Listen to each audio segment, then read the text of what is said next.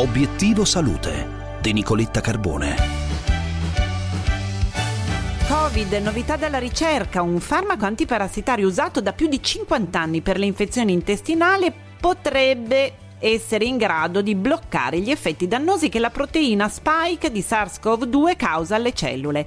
E quanto sostiene uno studio di un gruppo di ricercatori del King College di Londra, dell'Università degli Studi di Trieste, del Centro di Ingegneria Genetica e Biotecnologie di Trieste, pubblicato su Nature, che commentiamo oggi Obiettivo Salute insieme al professor Mauro Giacca, professore al King College di Londra e docente all'Università di Trieste. Professor Giacca, buongiorno e benvenuto. Buongiorno, buongiorno, grazie dell'ospitalità. Sì, questa, questa, è una storia che è nata in pieno lockdown dello scorso anno, quando abbiamo cominciato ad analizzare insieme con l'anatomopatologa di, di, dell'Università di Trieste, la Sala Bossani, i polmoni di pazienti che sono morti purtroppo per Covid.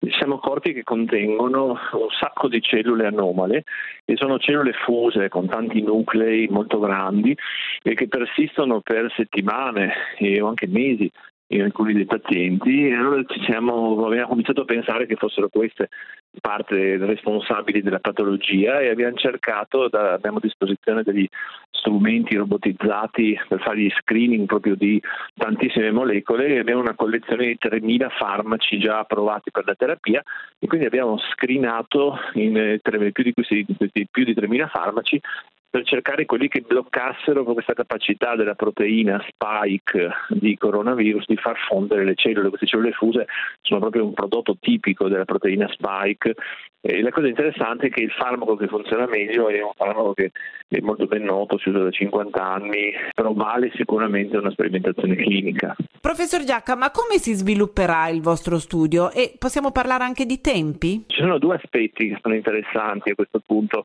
Uno è appunto capire se questo farmaco eh, effettivamente funziona nei pazienti con Covid.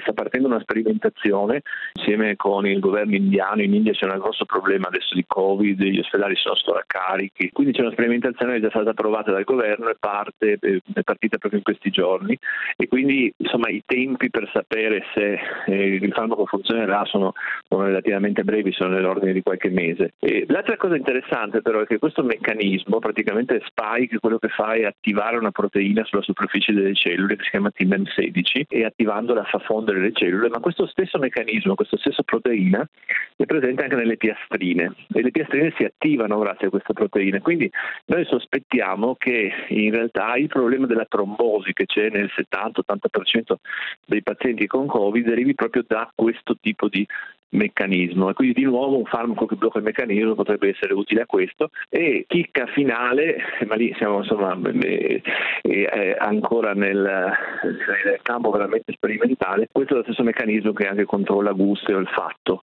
E quindi potrebbe essere questo il motivo di un'altra delle misteriose cose che non sappiamo di Covid-19 cioè perché eh, due terzi dei pazienti perdono un po' meno di due terzi perdono gusto e olfatto per oggi è tutto, come sempre vi aspetto sulla pagina Facebook di Obiettivo Salute Radio 24, oggi a tu per tu col professor Andrea Ghiselli, presidente della Società Italiana di Scienza dell'Alimentazione, parliamo di muscoli e dell'alimentazione che li aiuta a mantenersi forti e sani. Vi aspetto non mancate una buona giornata da Nicoletta.